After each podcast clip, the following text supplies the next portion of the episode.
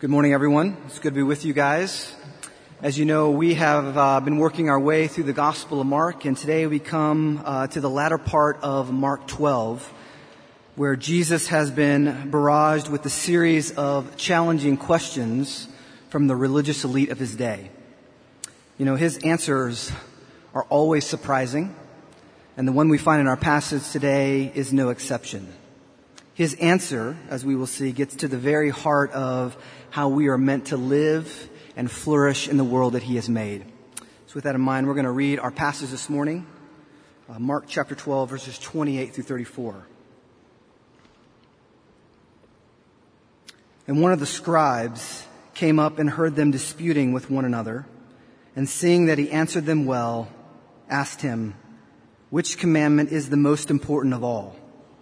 Jesus answered, The most important is, Hear, O Israel, the Lord our God, the Lord is one. And you shall love the Lord your God with all your heart, with all your soul, and with all your mind, and with all your strength. The second is this, you shall love your neighbor as yourself. There is no other commandment greater than these. And the scribe said to him, You are right, teacher. You have truly said that he is one and there is no other besides him. And to love him with all the heart, with all the understanding, and with all the strength, and to love one's neighbor as oneself is much more than all burnt offerings and sacrifices. And when Jesus saw that he answered wisely, he said to him, You are not far from the kingdom of God.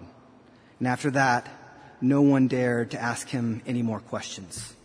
This is God's word given to us for our good. Let me pray for us.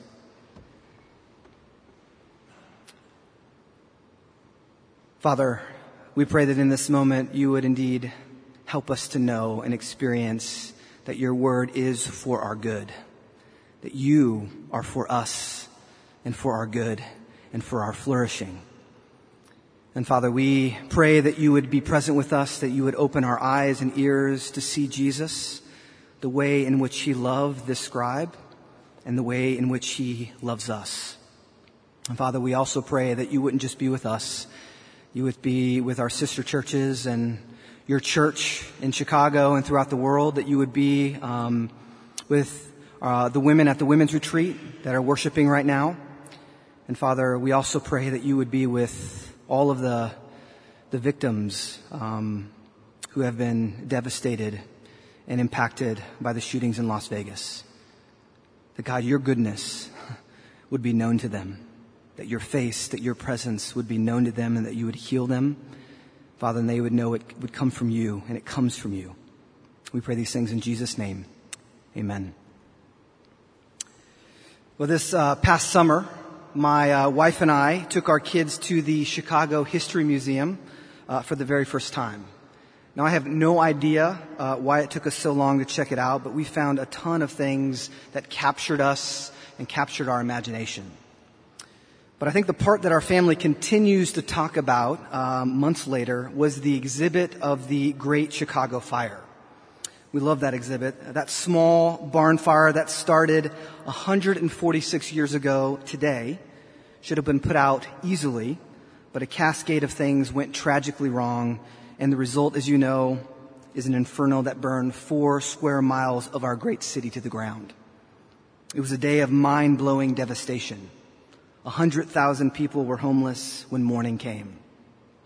Now, when you read survivors' descriptions of the fire, you really can't help but imagine the panic of what it would have been like to awaken to shouts and cries, fire wagon bells, and that you only had moments to escape with your family as the fire built momentum and fire whirls carried flaming debris overhead.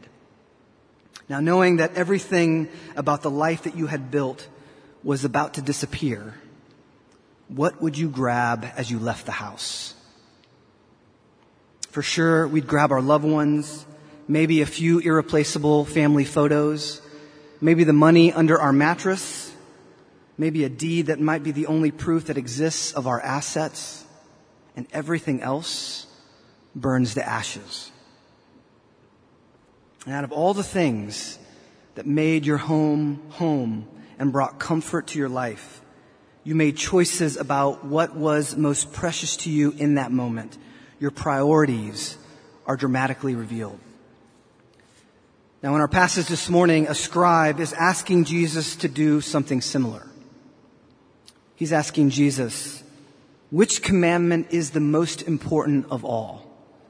Faced with the whole volume of Jewish law, what matters most?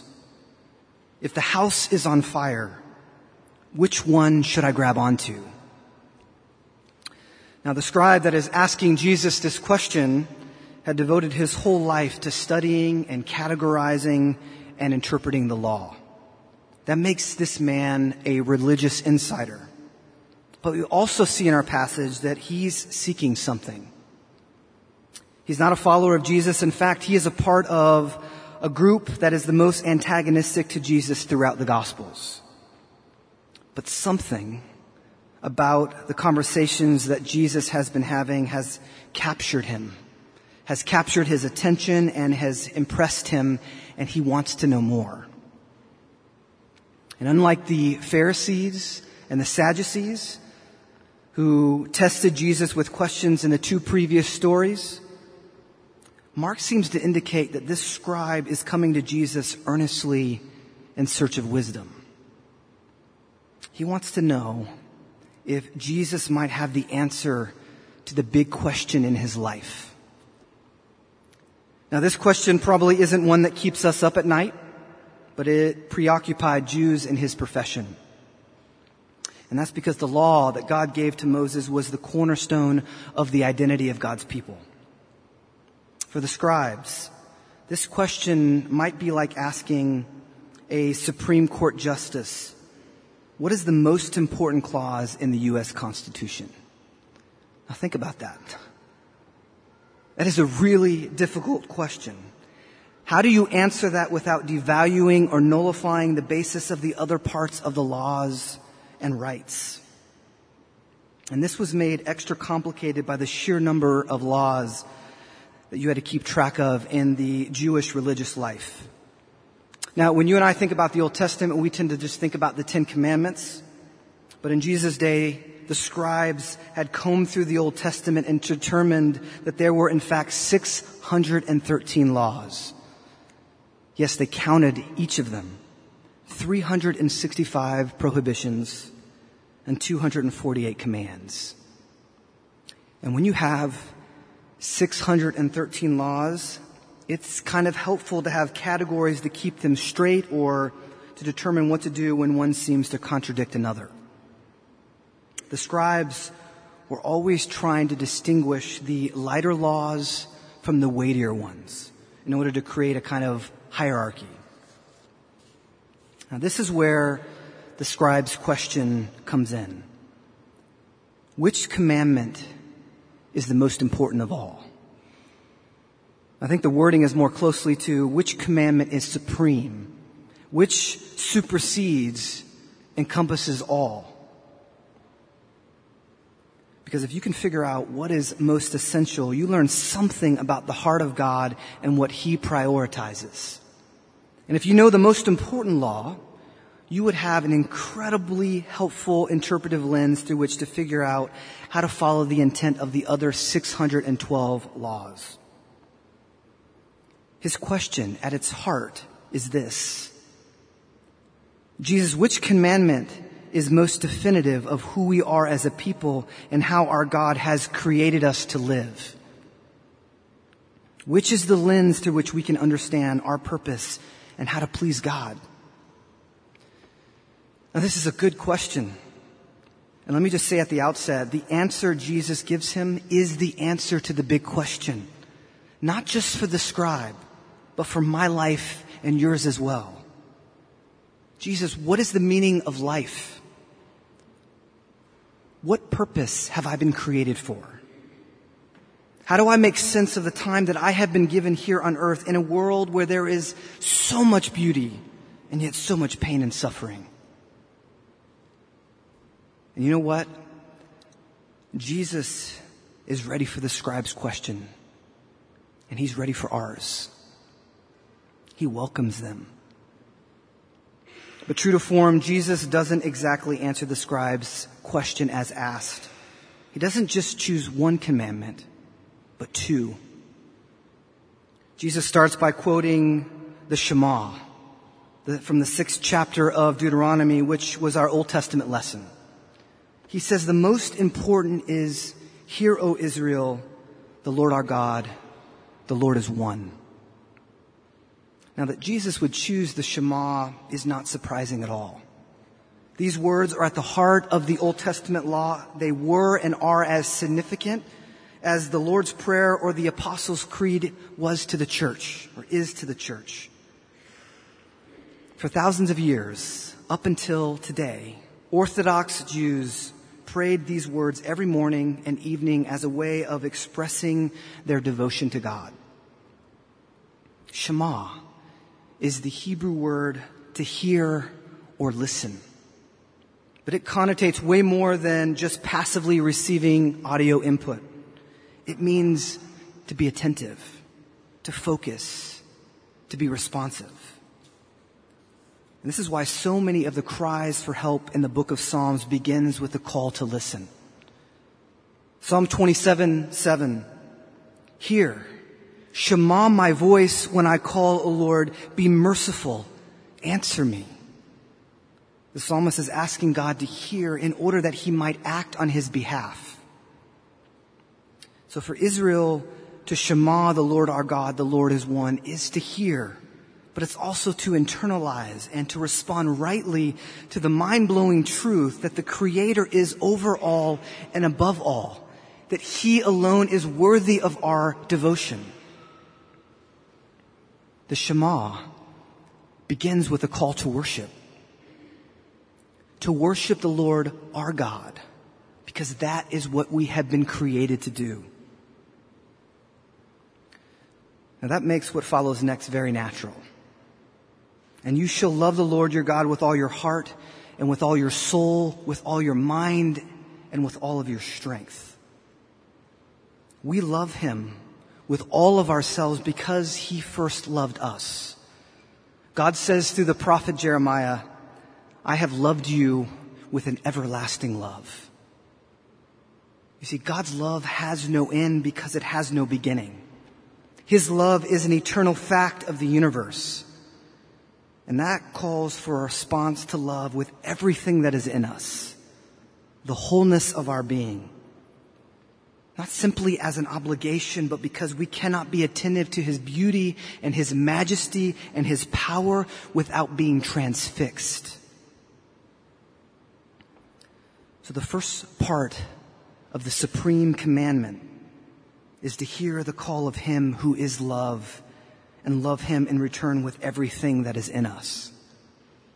We are called to love Him with all of our creative potential, all of our capacities, with our ambitions and with our recreation, with, in our parenting and in our friendships, with our bank accounts and with our bodies. And the reason is because this is what we have been made for. We are the image bearers of God made in and for love, and we grow in our humanity as we worship Him. Now, up until this point, Jesus' answer to the scribe's question, question wouldn't have raised any eyebrows. There might have been some nodding in agreement or room for debate, but he wasn't shocking anyone until he added another commandment to the mix. Jesus continues. The second is this. You shall love your neighbor as yourself from Leviticus 19. There is no other commandments greater than these. Now, I think it is difficult for us to hear Jesus' words with the same astonishment, with the same amazement as his original hearers would have, because we are so used to the refrain love God, love people. But as far as we can tell, no rabbi before Jesus had ever connected these two commandments together as the supreme law. And it is revolutionary. It is so revolutionary and shocking that Mark tells us that after his answer, no one dared ask Jesus any more questions. Jesus is proposing that these two commandments are inextricably intertwined. They cannot be separated. That we cannot love God without loving the people that He created and who bear His image. In fact, the chief way that we live out our love for God is by loving people. It's how our love for God is measured. It's how it grows. It's how it is made concrete. And we cannot truly love people without mirroring the love of God, which teaches us to seek others' good above our own. To rejoice when they rejoice. To weep when they weep. These two things together are the supreme purpose for which God has created us. And these have huge impl- implications for how we live day to day. Now, for one, Jesus leaves no room for the two extremes that we find in our culture. The individualistic, detached spiritual, spirituality on the one hand that is consumed with the me and Jesus mentality, and humanism on the other, which is hollow without the robust love of God to empower it. And yet it also undermines our desire to categorize people. They did it in Jesus' day. We do it in our day to say that certain groups of people are in and some are out, to use labels to pass judgment and to, and to denigrate people. I mean, we see this in our media. We see this in social media. We see this inside of the church and we see this outside of the church. What Jesus is calling us to is to call each other neighbor. That is the only category that we have, neighbor. And who is our neighbor? Jesus tells the story of the Good Samaritan in Luke 10 to blow apart our categories. My neighbor is anyone whose path intersects with mine. It's the customer service representative I talked to on the phone. It's the people we know on the other side of the political spectrum. It's our coworkers, our boss that is difficult. It's the immigrant and the refugee. There is no law higher than to love them. There is no creed or principle higher. And our love for them is rooted and flows out of our love for God. You know, as you read through the Gospels, and as you comb through the, the way that the New Testament authors encourage the early church, this is the refrain that we hear over and over again. It is what it means to follow Jesus. The apostle John says that we love because he first loved us. If anyone says, I love God and hates his brother, he is a liar. And the apostle Paul puts it another way, as we read in our New Testament lesson. Love does no wrong to a neighbor. Therefore, love is the fulfilling of the law. When Jesus says that all the, law, all the laws boil down to loving God and loving neighbor, he is saying that we have not fulfilled the law simply by doing or not doing what the law says, but that the aim of the law is that we would become people who love. That is what the law was all about from the whole time to teach us, to teach our hearts how to love.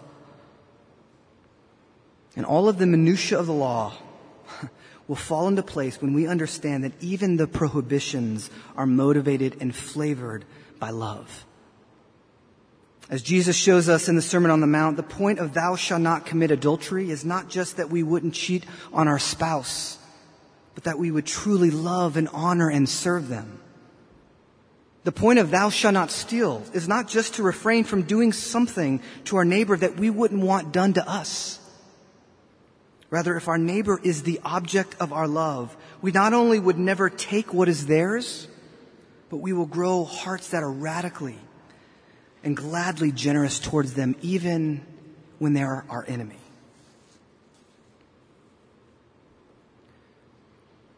As we consider how to engage with those we disagree with, the foremost question is, what does it mean to love God and neighbor who is made in his image in this moment? As we consider the sort of measures that are wise in the response to the reality of mass shootings and gang violence in our own city, the directive that undergirds all of our solutions must be the command to love. And as we put together our budgets and fill our calendars, the question through which we must filter all of our choices is the command to love. Now this answer resonates with the scribe. Well said, teacher, he says.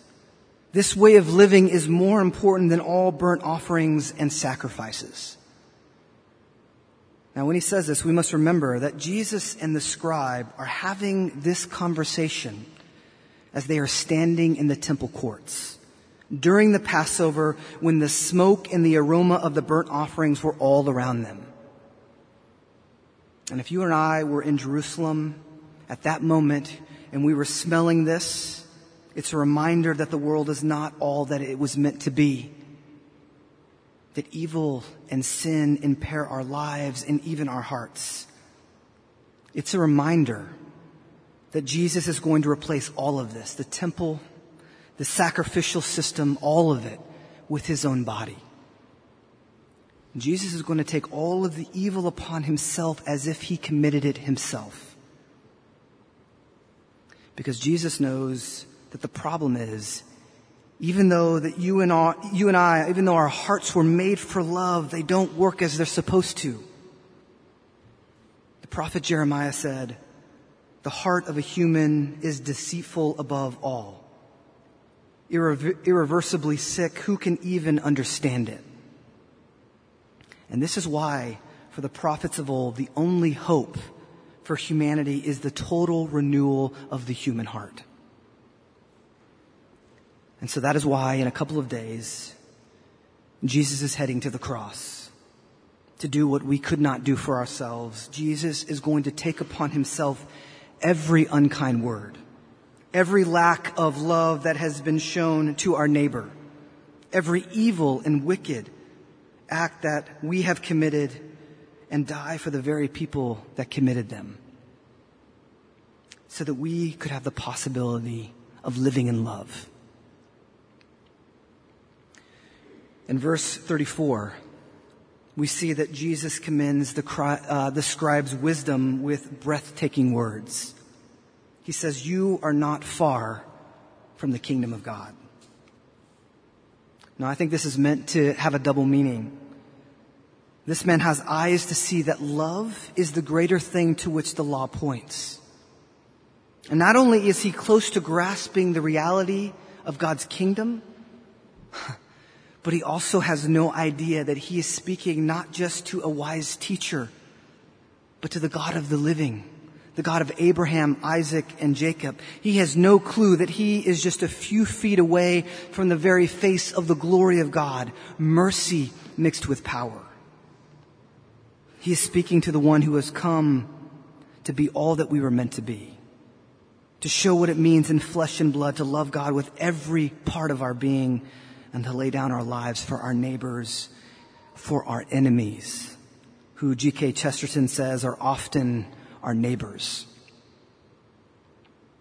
But if he could see that Jesus is the one through whom love has come, his heart would be melted his life would be radically changed. He would not just be close to the kingdom, he would be in the kingdom. And church, can you, can you just imagine with me what it would look like if we were so transfixed by the vision of becoming a people who love? Our world would be changed if that happened even for a single day the Lord's Prayer would be realized in that moment. Your kingdom come, your will be done on earth as it is in heaven. People, this is not just an ideal. It is where we are moving towards. It is what Jesus has promised And it's what we have been made to do today as we live in the reality of the kingdom. If the house is on fire, love is what we grab onto. For there is no law greater than love. Amen. Let me pray for us. Father, we pray as a church that we would be able to wrap our minds around the truth. Father, that you are love and that you have graciously given your love to us in order to free us to be able to love the way that you have loved us. Father, as we go throughout our day, as we go home, as we go to work this week, as we do all the things that you've called us to do, Father, may we internalize this chief commandment to love. May that undergird everything that we do, everything that we say. Father, would you change us by it? And in return, would we be the instruments to which we would bring about your kingdom here now? We pray these things in Jesus' name. Amen.